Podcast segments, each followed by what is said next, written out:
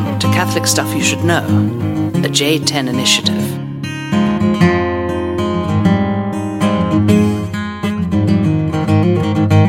Welcome, everyone. This is a delightful episode of Catholic Stuff You Should Know. It'll be the shortest time Father Nathan's ever on it. So if you don't like Father Nathan, please. yeah, exactly. please tune in now. Anyways, Uh, Father Nathan, Father John, and And here's Father Mike. So we got three uh, together today in the basement of Schloss Gold. There's a fourth there is a fourth. with us today. Today, uh, Father Nathan is uh, cooking his favorite soup. That's me. I'm Father Nathan. Uh, pasta fagioli, uh, which I thought was a little less labor intensive, uh, but actually has like six steps. Um, and at some point, I need to be there, you know, guiding it along. So, um, Father John had a great idea and said, "Why don't we just podcast with this mystery guest, and it'll be like you're almost here." So we It'll are be beginning. just like you're still here. It was even just like I'm still here. It, it- the perfect substitute for you. In fact, That's right. and With- even more virtuous. Without further ado, one. we introduce uh, one of the one of the men who is responsible for the podcast, and we will eventually get to all of the dads of uh, uh, Catholic stuff you should know. We introduce David Goebel. Hey! Thank you very much, podcast world. And you should know that my DNA does run freely through Father Nathan's veins. And uh, you can blame me for at least half of the craziness that uh, That you is know true. him. That is Dad true. actually has a saying. He'll usually say like, if we do something stupid, he'll say, "From my loins," loins came this child, and which I, I argued with him once, and I said that wasn't biblical. And and it most certainly is biblical. My own King David, uh, namesake, said it too. So, uh, oh, do sorry. You think, do you think you're going to have to do any purgatory for that? From your loins. No, that's only half of the story of the purgatory trail that I will leave behind. So, Well, Dave, counting on your prayers. before he goes, I want to say happy birthday to this young man right Yes. here. 1983. Our That's buddy, correct. Father Nathan Goebel, is Came celebrating into this his world birthday. in 1983. This yeah. guy right here, your son, Yes. is the pastor of one of the best parishes in the Archdiocese of Denver. He is the president of the Presbyteral Council. former. He is Former. the funniest trivia master in the Archdiocese of Denver. Former. And okay, I ran out. I ran out. And I, I, I recently uh, swam uh, without touching the bottom of the YMCA. I want to just, I want everyone to know that I'm really proud. One of the best jumble putter togethers ever was also. Okay. That's right. Th- This is not, this is not necessary for the podcast. This is my dad. I'm going upstairs to uh, cook some soup. You guys can ask him whatever you question you want. I'm super excited to listen to this later. Um, so uh, you know, make sure to, you know, go go in depth. Ask him about his torrid past. Ah, yes. So, uh, well, yeah. Happy happy birthday to uh, Father Nathan. This is the the three of us are the 1983 boys. So you got March 83, April 83, August of 83. So He thought that he thought that you were the oldest. that's right. That's what you would think, right? Just being around First us. one to be ordained, right? That's, right. That's no, actually, Mike was. Slow and wrinkly. Well, uh, Dave, you feel real comfortable on the microphone, right? Because you were telling us you're a cantor at the uh, Catholic Church, and Uh, most recently, uh, last fall, so what, six months or so ago, I took the plunge and agreed to sing uh, along with my uh, longtime buddy, Mike Fogarty, who is the choir director there. Shout out. And shout out to Mike Fogarty. You say Dan Fogarty? Thanks for the No. hint. yeah. Mike. No, Mike Fogarty. Uh, quite a music history there with him and his sons, uh, Kevin and Brian. How about a few bars, huh? You got us some exalted? I haven't studied this week's. What did I? What did I this tell him week's beforehand? psalm. Yeah. So I told Dad beforehand, which probably discouraged him from cantering for a number of years. I said that your your voice is a mixture of Bob Dylan and what? Who was it? Bette Midler. David Bowie. I was hoping it was David Allen Coe, but that's not what you said. Yeah. So Do you have the mind Working for? on it. Do you have the mind for music lyrics uh, that your son does? He can. He can quote. Uh, Mm-hmm. if you give him a word, he will sing the rest of the song. Uh, any song. Absolutely. and Actually- and hip hop. That does happen when a couple of words come up at work. They accuse me of coming up with some who knows what Beatles song out of the nowhere, and uh, Ah. the- and it's also a good stress reliever. So sometimes I just hum it just to get the stress relieved. But When uh, as long as we're on the subject of um, music and uh, Nathan's musical tastes, he has some kind of story about his dad taking away his Coolio record or making him take back his Coolio record to the uh, to the CD shop because what was it like a Sam Goody or something because the lyrics were nasty. Are you a censorship father? I was at that time, and uh, I think he was pretty upset at the time. But he's forgiven me for a lot of those moments when he had to get pulled out of church or he had to get his direction changed in life a little bit. I think he. Um, I think you were wise. Your son has developed rather worldly tastes, and has a lot of hip hop in his uh, in his blood at this point. But I don't think he got that from you. You're a, you're a classic rock guy. Yeah, and uh, country rock uh, back in the seventies and eighties. Oh, yeah. yeah. Oh, yeah. I don't know what to listen to anymore. Yeah, I I listen a little too much to the political stuff now, so you do. I probably need to switch over to music a little bit. Ah, I don't want to go too deep into that stuff. We try to. Yeah, we get in trouble if we get too political. I'm sure. and um, I don't know. We've butted heads a little bit at times, so I don't know. I don't want to get you down that rabbit hole. I'm guessing that your son has a lot of your uh, shares a lot of your political im- opinions. Well, I think we're all a little concerned about the state of affairs in our country right now. oh, it's crazy. so. Uh, yeah, I wish we were on a smoother path. So, Dave, the real reason we have you here today is um, we just want dirt on uh, Nathan. No, just joking. Um, we uh, we love your boy, and uh, this is really fun for us to interview you because, uh, and maybe we'll do it this way. We want to have all the dads on. Yes. uh, and uh, maybe we'll do it though where the each guy steps out because it does kind of change the feel a little bit. I'm actually very concerned about that because I'm afraid after my interview you're going to decide let's go with the mothers instead. yeah, exactly. dads." No way. no way. Um, we love our dads, but we know that um, there was a point, probably 2007, when your son said, "I'm I'm staying in Denver, and I'm going to pursue priesthood there." And uh, we know that was a huge sacrifice uh, for your family to uh, have him out of uh, Central Illinois, and uh, he's. It's hard to even begin saying how much he's changed our life and uh, the the role that he has been for us as a brother. I mean, it's just he's one of our, the greatest friends we could ever ask for. So it's a, it's an honor to like have you here. And uh, and then as I mentioned to you a little earlier, maybe we jump into we start with if you're up for it before we go into the political questions of just uh, your uh, your my fault. yeah, exactly. He's a disarming kind of guy. But uh, the story behind um, Father Nathan Goebel, which uh, longtime listeners will know uh, much about him, and they'll know many of the funny anecdotes and stories. Even recently, we did a podcast on dads, and we were laughing about things that you and my dad had to do. But uh, today, it's just kind of we'd love to hear your story, the story of uh, who you are, the man behind Father Nathan, uh, a great man who we've loved to know, and uh, and also speci- specifically this, the story of how you came to Christ, came to know Christ, uh, because I think it's a great testimony and witness of uh, of redemption and of of that grace is really active and powerful. If you feel comfortable, we could maybe start with that and then go into more obscure questions. Does that sound good? the important stuff. Let's Okay. We'll see how long it takes. You go. Where do we begin? Uh, I was born and raised in a very strong Catholic environment due to my mother, uh, who is Italian. Uh, Nathan's Nona uh, was born in Florence and went through World War II in Florence.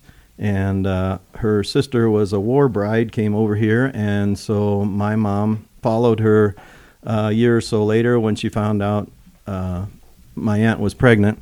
So mom came over to help her translate and speak the language, and uh, and ended up uh, she overstayed her visa and uh, ended up marrying dad, and the rest is kind of history.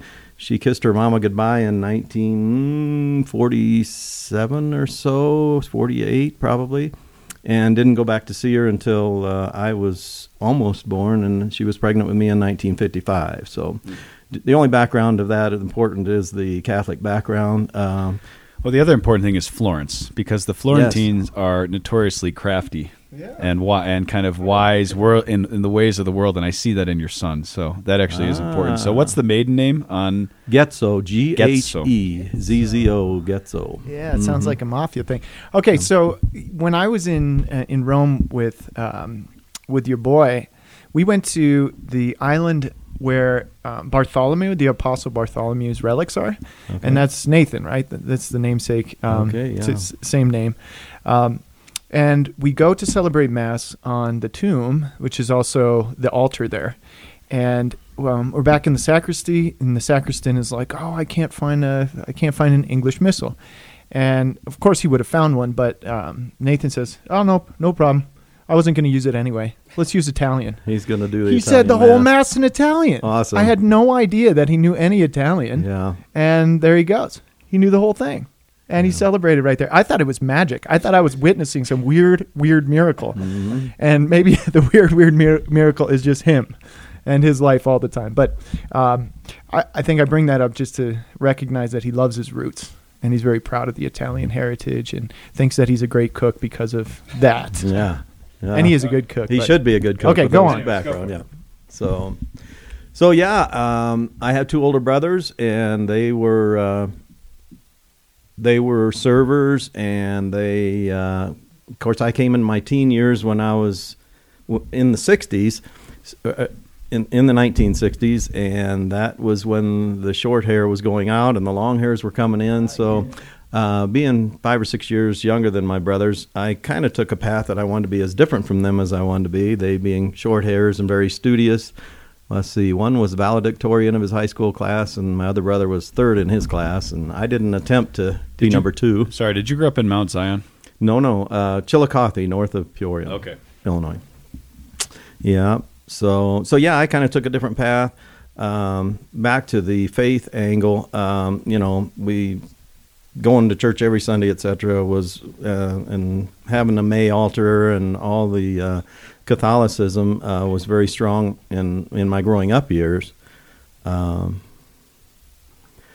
but um, as you can see, it was the matriarch of the family. My dad converted and went to mass with us every Sunday, but uh, didn't have the, you know, the background I guess that mom had, and so I didn't think it was important as a man to. Uh, I thought that was the woman's role more so than the guy's in in a family. So uh, I kind of thought I was going to take a second seat to uh, to somebody else, even in, as I raised my family, and uh, so uh, early into the years when we uh, uh, my first wife and I started having children, why I um, I didn't uh, take my faith real seriously.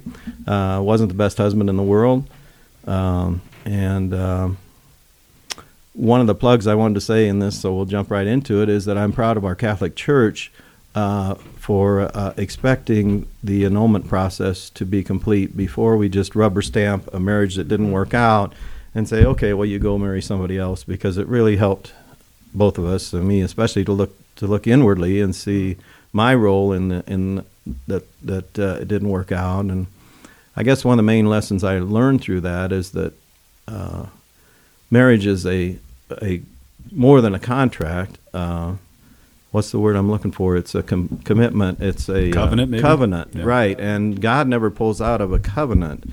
Once He's made a covenant, it's for life.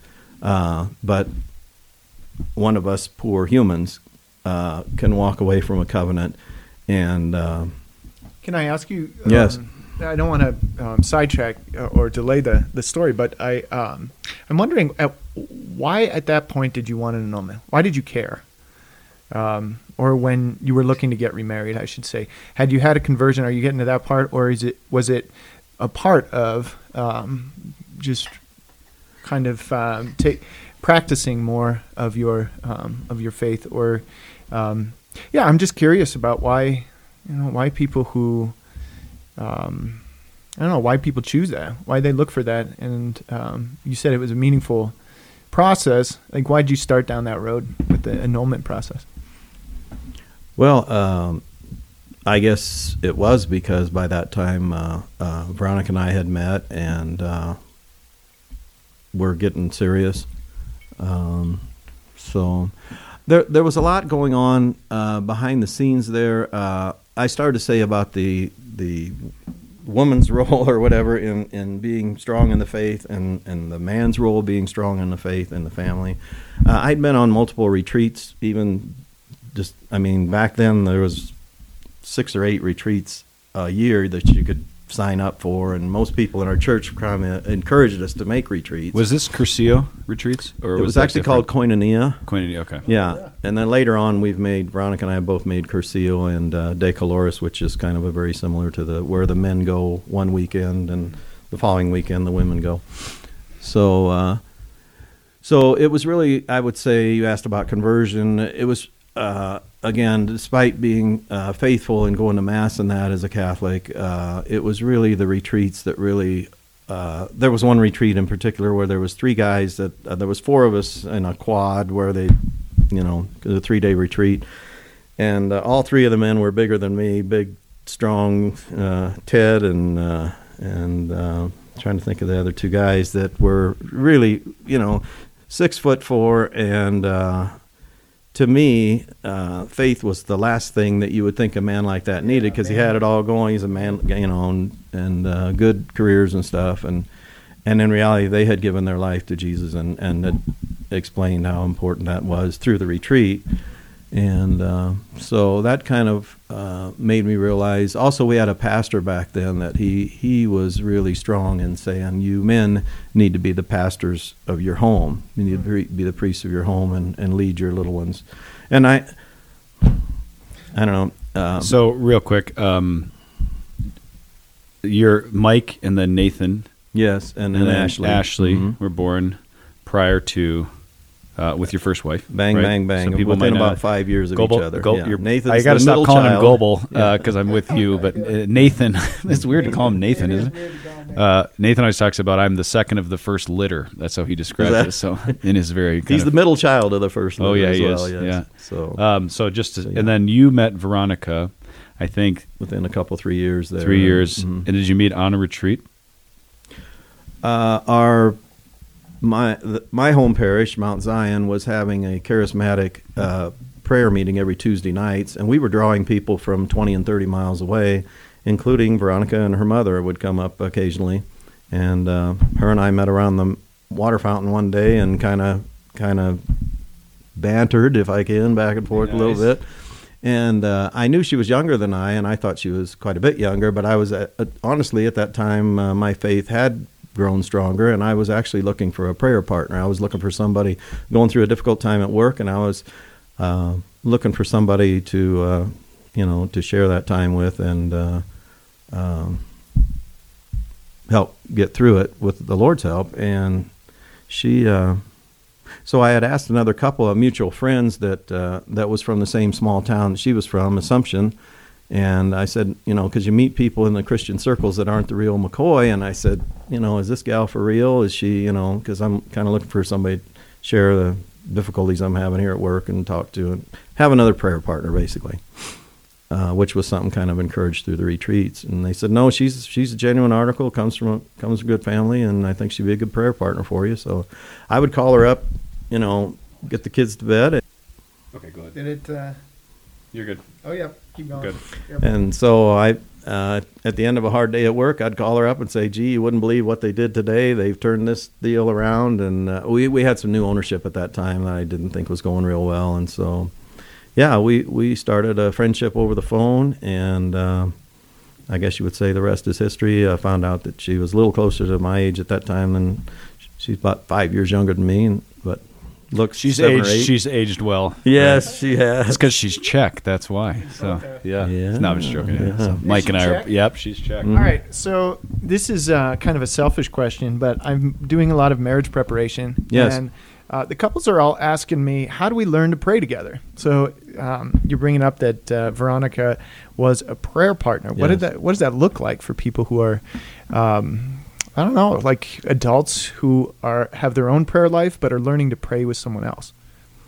Well, I think if it's a young couple, especially, you've got to maybe encourage them to do like we did, where there's a telephone line in between instead of being right across from each other and having other interests going on.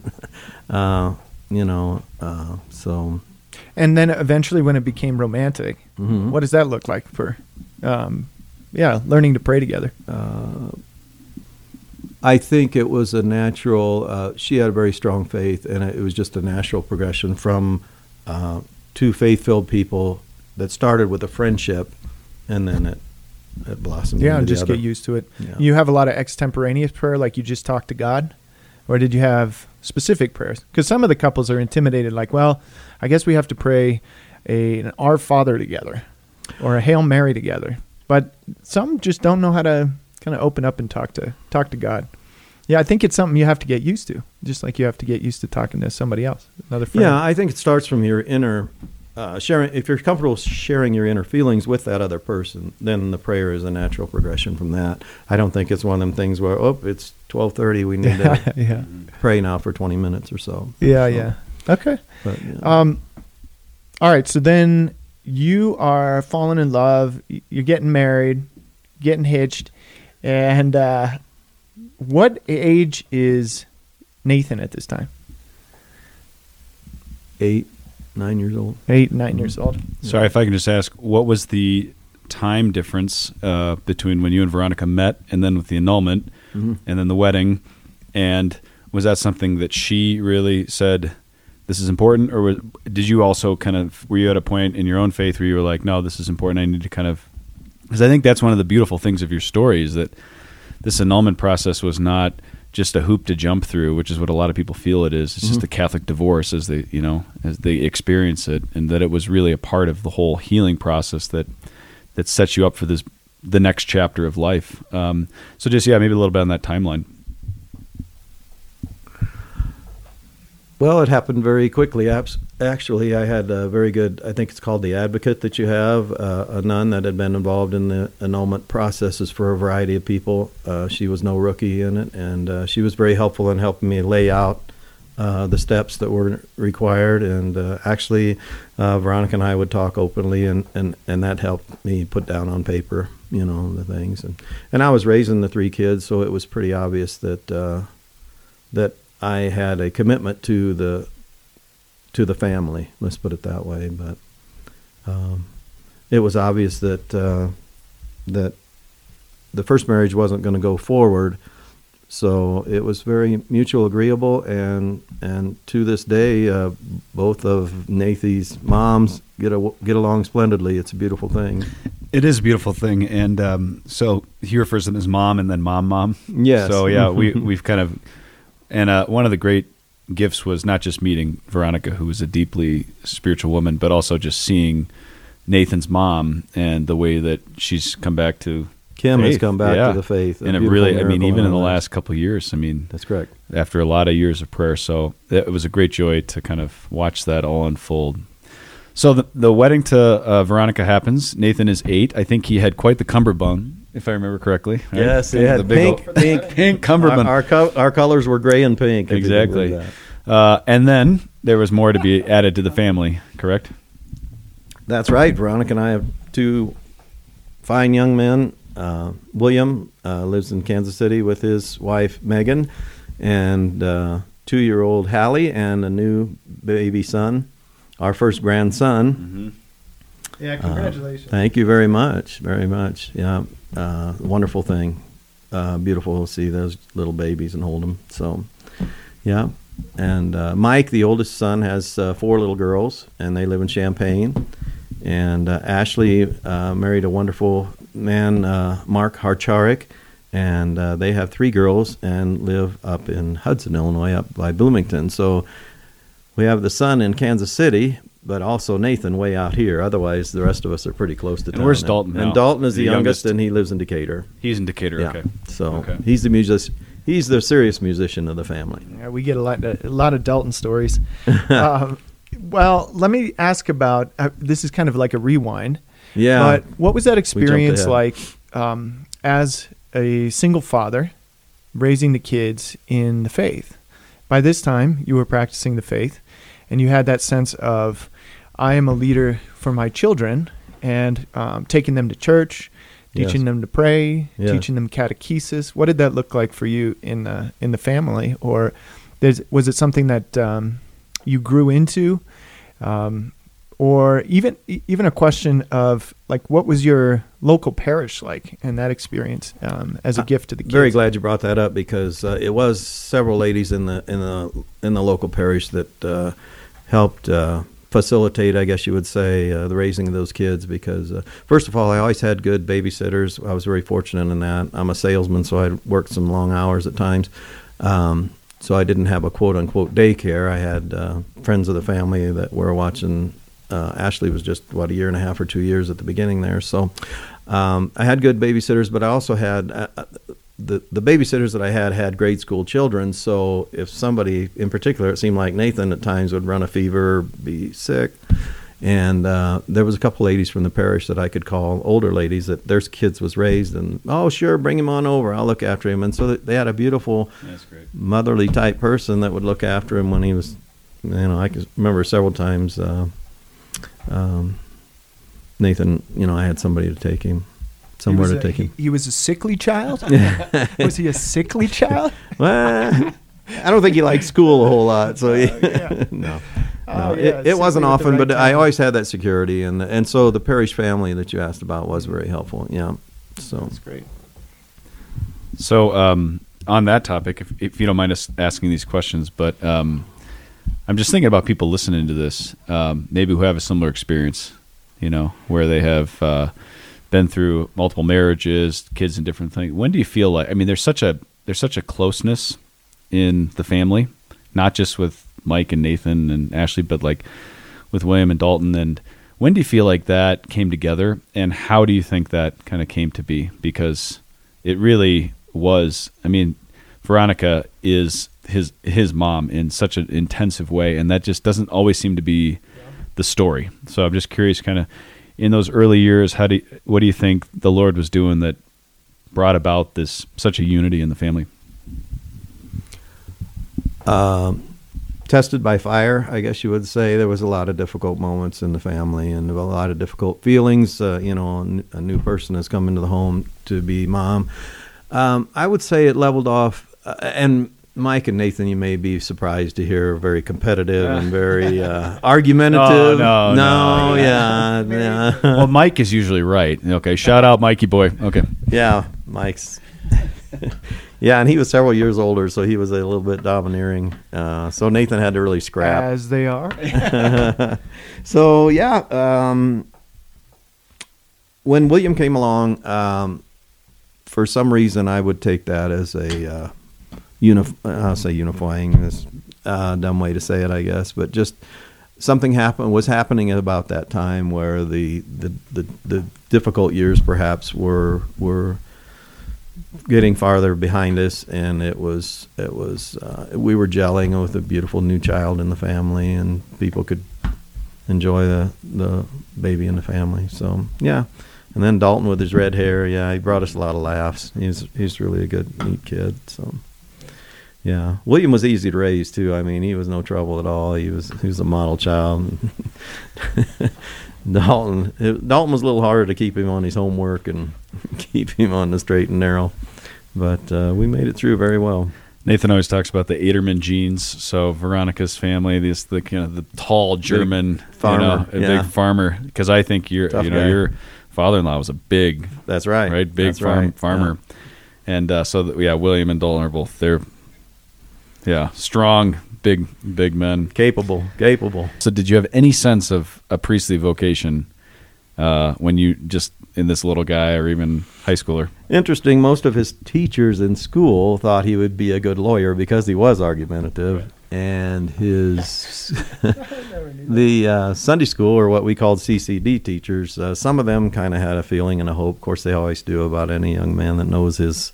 uh, Bible and things. That oh, this kid to make a good priest. So they probably say it about a hundred of the kids. But yeah, they tell me to this day that they thought maybe Nathan make a good priest.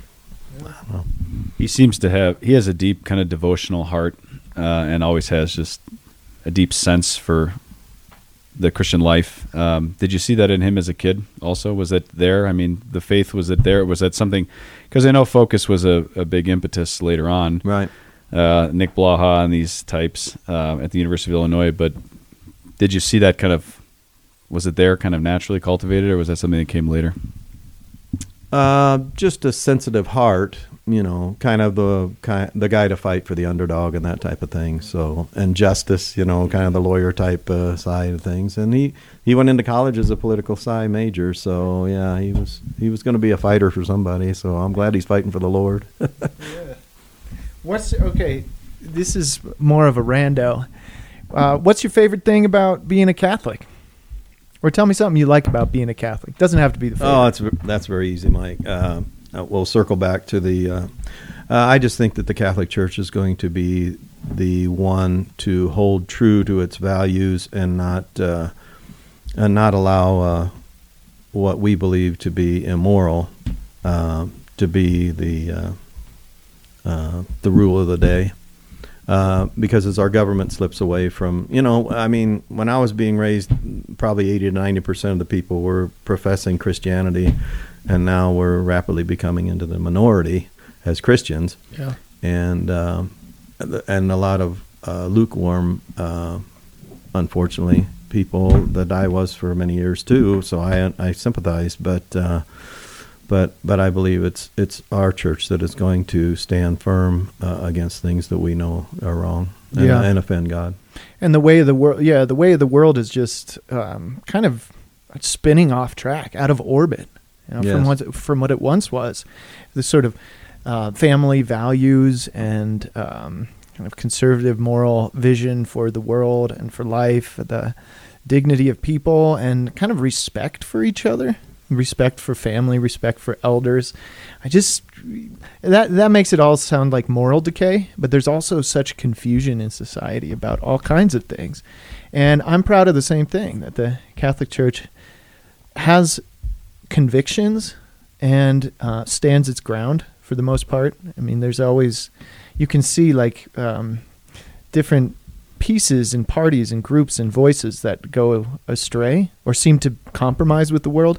But for the most part, it feels like a ship that's moving in a direction that has been steady and will remain steady, kind of um, set on that polar star. Um, Our our church, you're saying, Yeah, the is church. dead on a steady course. Yeah. Absolutely, yes. Yeah.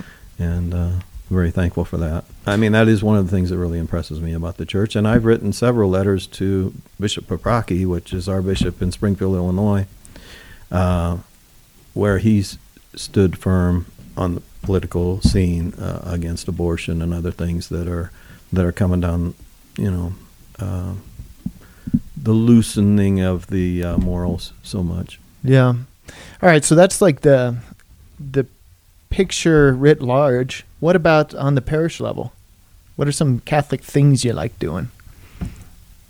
Well, singing now. Aside from singing, Yeah, cantoring has been a real blessing. I, I've know. I've told my I told my pastor and some other people that some days after cantoring, I feel like I've been on a retreat. I've been that moved Wow, by just uh, rejoicing and, and giving God glory that way. But uh, um, yeah, your boy sings. He chants a lot of the liturgy too.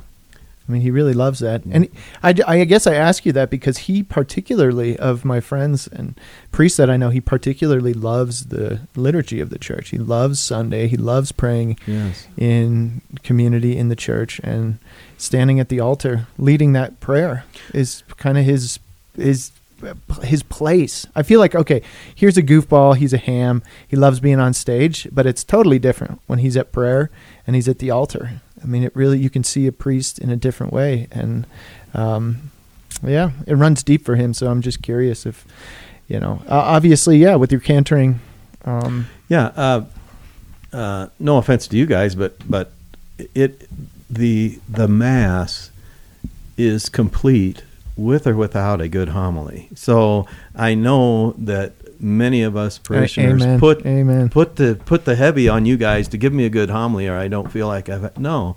We we've received the Eucharist. We we've received Jesus in our hearts, and whether or not the homily was you you have uh, done what has been asked of you is to to show up and uh, receive the the grace that He wants to give us. And uh, I heard it put one time that you know you don't remember any particular meal that your mom or dad you know fed you, but over time she fed you and nourished you and you grew stronger Mm. and over time you did grow uh, and uh, become the man that you became. And so it's the same thing with the Eucharist. We don't see that change overnight. It's it's unfortunate that little second graders think they're you know they're looking for something different. They've dressed up and everything, but uh, the change to our soul is very gradual. But uh, I love that. I like the way that you say that. The I'm frequently teaching, especially the young people. There's a lot of young Catholics in Denver, and they're very enthusiastic. I love it. It's Great. great, to see that kind of enthusiasm, and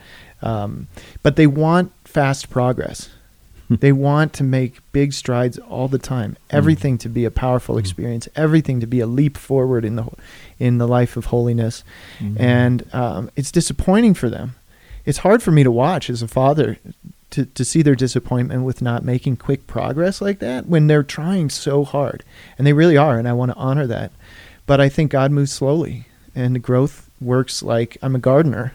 You don't see it happening, but it happens. And then you turn around, and there's something beautiful there. And um, and I so I try to find analogies. I like the escalator. You know, you're on the you're slowly moving ahead. You're always Right, moving ahead. And you right. could take a couple steps back, but God is moving that you know moving you along, or a stream, and you can fight upstream. But as long as you stay in the stream of sanctifying grace, you're moving to the the the ocean of infinite grace and, and love. Um, so uh, that point is very important for me, but it's very hard for me to communicate. And I think Mhm. it takes. I, I'm I'm very grateful for your story right now um, because I see that sort of the this, the graces along the way, and the growth, and um, and that's what it takes. And it takes some experience, some life experience, to be able to um, teach the young people. I still don't have that enough of that to be able to say with um, examples. With I can say with some conviction because I've seen it in my own life, but um, enough years to say, okay, this is how God works, and to be calm about that, Right. and to be frank about that. Um, so I'm grateful for you know voices like yours, and that and just that point, like to the audience right now. If you're not seeing leaps and bounds, chill out. You know, God is at work. Sanctifying grace works like this. It's slow, it's beautiful, it's that nourishment that your mother puts in front of you and, and you grow. Yeah, I think it's very unna- unnatural as a human being to have a quick emotional change, to all of a sudden become a different person. So my prayer is just that God would make me the man that He created me to be. And uh, I, I don't expect Him to do anything like that overnight, but I can look back and see that He has drawn drawn me to Himself uh, in ways that I never dreamed of, and it's been pleasant. It's not been, oh no, I got to give that habit up or this or that. It's been, uh, it makes me a better husband and father, and that's, I mean, really down deep. I think that's what most men want. They they want to be good at what they do in a career, but they want to be good at home too. And uh, if they're not doing well at home, then it's easier to find a outlet golf or something like that where they can get good at that and feel like they've achieved something and they're ignoring the the opportunity to uh, to be good as a father and a husband and and usually the family is not asking all that much they're just asking to see the commitment and uh, But how important is it that this isn't something you can you can do on your own, like developing your your skill at golf? And I think people just have this false impression that if I just practice this, if I just am intentional about it, if I think positively, if I work harder, you need God's grace. God can do what you can't do. And God can help you along the way and make you the kind of man that you're meant to be. Can make you the kind of father you're meant to be. Can make you the kind of husband. And it, of course, we need to cooperate and um, and be intentional about that. But you can't just. This isn't a hobby. It's not something that you just refine on your own. We really do rely on God's grace, and He can do. Yeah, He can do what we can't do. Uh, he's a good coach. He, he'll push us into areas that we didn't, just like the cantoring, uh, in areas that we didn't expect to be able to be good at. Uh, but you know, it's it's important to rely on him and to want it, to to want to be the the guy that that he created me to be, not to not to hide behind the things that I shouldn't be doing or whatever. How do you like being a grandfather? and what advice would you have to men your age uh, who are now stepping into this? This is a new chapter uh, for all of our dads. And uh, in terms of the form, formation of the faith of these little ones, what, what advice or thoughts would you have on that? Uh, ah, that's a pretty uh, thin line as far as how much uh, that you take involvement. I guess every case would be different. Um, I'm fortunate in that um, you know my kids that are married are faithful and and uh, believe in the importance of, of their Catholicism and, and Christian faith. But um, I'm also aware of, of a very dear friend of mine that uh, her daughter is a single mom and she never had her baby baptized, and the and the kid is three or four years old, and um, she prayed and got involved enough to end up being the baby's godmother when the little four year old was baptized just this past Easter. So, um, you know, it might be a little easier when it's a single mom or dad situation where you can, you know, you're babysitting more often, maybe for the child, or you're more involved in the, especially if you live nearby that child. But when there's a husband and wife in the home, it is hard to steer their faith once they're adults, you know. So yeah, yeah a lot of lot of time on in your prayer time for your kids and grandkids. But you, yeah, it is amazing how much you love them little grandkids. Oh my gosh, yeah, yeah, from the first day. Yeah. This is a this is a fishing question. Oh, good. I imagine you you've seen uh, or read River Runs Through It. I read the book. Yeah, yeah, yeah. Yeah. So um, there's this sense that he has of like the pendulum, you know, ten and two. You just you're just uh, casting back and forth, and he has all of these. I think he's a Presbyterian minister, right? The father of the protagonist. What's Norman Maclean, and um, he. It's all a very religious experience. Being out on the river, being out in nature, that kind of um, going. I mean, fisher of men. All these analogies. Yes. Um, I imagine you teaching young Nathan to cast his fly rod and to reflect on the wisdom of the world. Is it like that, or were you like teaching him to drink beer and you know pee in the water? Uh, it's a nice combination of that because uh, we we are best buddies now. You know, me and Mikey and Nathan, and and uh, we've got a fishing trip coming up here soon. Dalton's going to be there. Mark would be there if he could, but they've got a one year old. William would be there if he could, and uh, they've got the new baby, so it's going to be the four of us. But yeah, we're we're best buddies, and we can just hang together, and yeah, it's really neat. And you're bass fishermen, right? We're so no, no, no fly fly, fishing, no, no, no, none no, of this fly fishing stuff. No streams, But it's also true that the uh, annual fishing trip, there's always one guy who catches the least amount and the smallest fish. Correct? You mean besides me? No, I'm talking about your son, who comes back every year upset that Mike caught the the trophy fish. I love it. No, No, it's no. great. He those things give him life in a way that nothing else does. All you guys down there. He, Fishing he and- glorifies the little ones. Nathan does, he, and he gets the most out of every catch, whether it's the little ones or a big one. of the camera. You just gotta put Yeah, that's right. Push that, push that fish right up to the lens of the camera, and then it looks bigger. Well, I think we're coming near to the end here. Uh, we usually conclude with kind of any. Oh, wait, wait, wait, wait. You got one more question? Yeah, I got more questions. Oh. I got more questions. Father John's like grabbing the microphone from me. Um, you like sharing you spend uh, you spend time on the road. You drive. That's right. D- Uh, what do you listen to? You listen to Catholic stuff you should know. Sometimes, absolutely. You do? Yes, I do. Do you like the show? Yes. Give me some comments. My dad told me that uh, he doesn't like the show. He stopped watching because or listening because we say the word frickin', and he thinks it's nasty and it's embarrassing. What do you think of the show?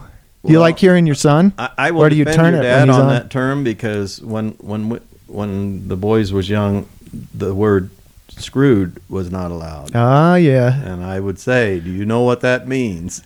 Yeah. Don't say it in this house. yeah. So now it's pretty much a slang word for anything. But uh, um, what was the question? oh, just do you like the show? Oh, you guys.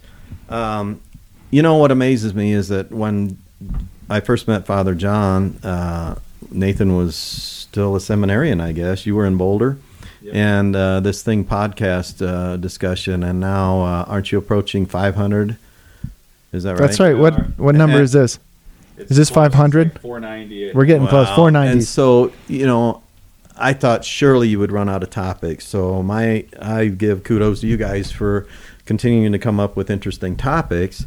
Um, and and I would just say that it's amazing how well formed uh, the young priests are today uh, compared to the guys in the past. I mean, we just love to hear you guys uh, expound on the history of the church and the, how it all ties together with uh, with where we should be as Christians. Praise Love it. God. Love it. Yeah, and thank uh, thank God for a good education. Appreciate that Yeah, from our well seminary formed. and, Very well and, and just the church. Kind of the time when we came up was great. John Paul II. You know this atmosphere. Um, a lot of good teachers. A lot of good place. You know, or, or, or like catechesis was at a good place. Um, we've been formed in a good environment. Do you? What would you? What What would you have for? What would you like for? Um, for young priests these days? Like, what's your prayer for us? Uh, I maybe I'm unique, but I do love the liturgy, and I like to see it uh, go smoothly. And I see our pastor struggling with getting parents, etc., involved enough. And I, I don't want this to come off wrong, but if if Nathan or one of my kids was required to read that day, you know, they they allow the kids to read Sunday. I mean, they would go over it multiple times and they would be ready. Yeah. Or if they were going to serve, I mean, when I was a server, when I was a kid, we had server practice every Saturday you got to practice. And Uh-huh. so, it, I mean, we were, we still weren't overly confident in what we did, but we were ready. And I mean, granted, the kid's still fifth, sixth grade. He's not going to be like a uh, seminarian would be, yeah. but uh, But even when you get when you're more practiced, you become more confident and you're more interested yeah. in staying. Yeah. It's hard to keep the kids around doing that stuff. And in part I think because they're nervous every time.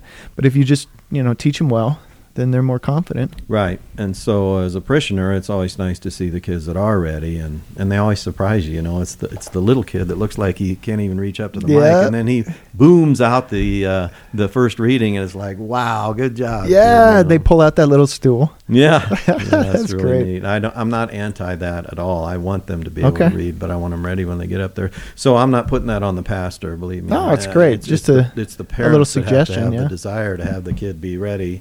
So hey, do you want my kid to come on Saturday morning? I'll have him here, and you can teach him how to do the incense and all the other.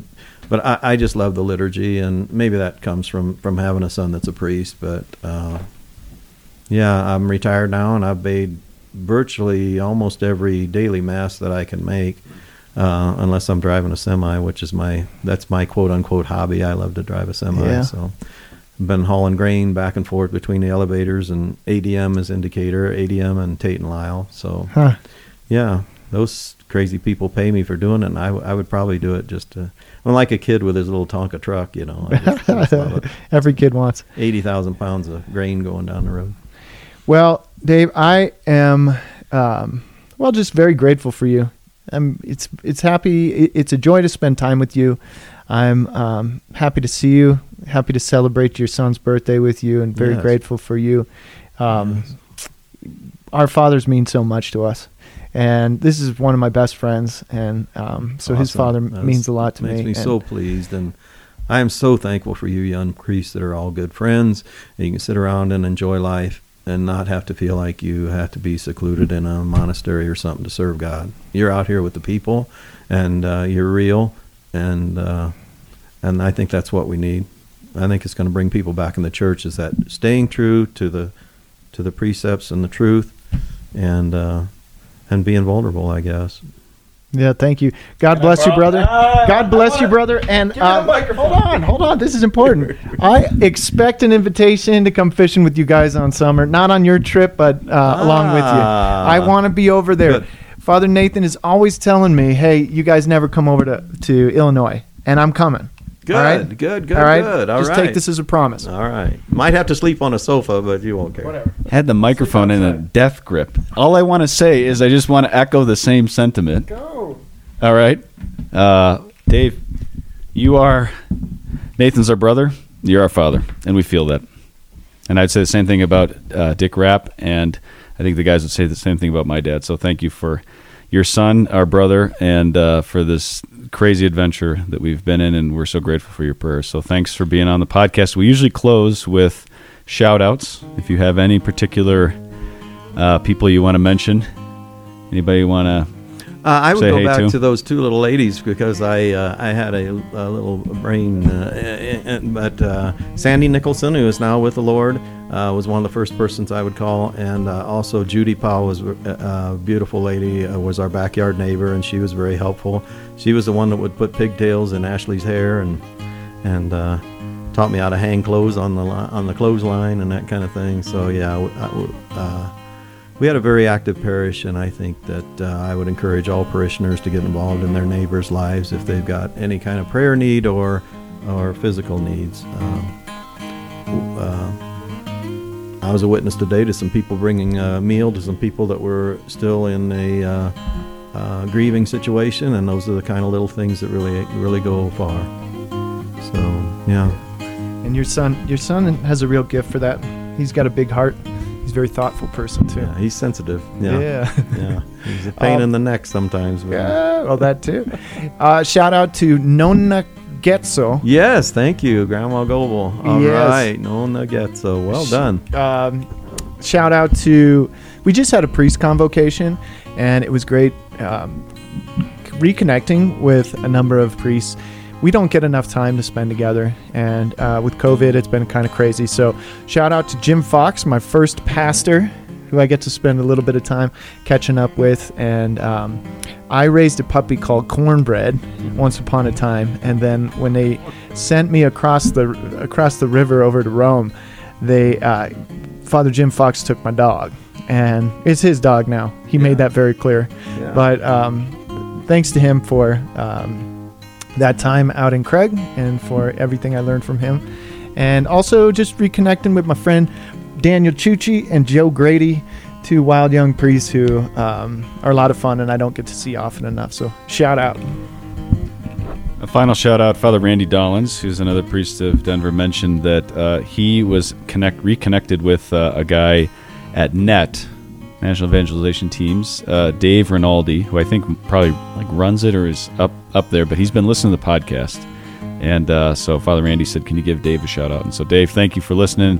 Thanks for the great work you're doing. We're our com- brother companions of Christ are all netters, um, and it's just it's an amazing, amazing thing that they've been doing for decades, continuing to evangelize the country, young people. So that's it. Good stuff. Well done. We're gonna have you back. Today. You did great. Yeah, great job. Thanks again, Dave. Great to have you here. You and Veronica, and uh, safe travels. Thank you, Father John, Father Mike, for 400 and some odd, almost There 500 podcasts. Maybe another 500 to go. Yeah, we'll see you at a thousand. Keep coming. Keep coming up with uh, interesting uh, We'll try. topics. We'll try. I got maybe two left. Catholic Stuff Podcast at gmail.com. Thanks again for listening. Dave Goebel, you're the best. Mikey boy, you're okay too. No, thanks. God bless you, brother. he has. Thank you, boys.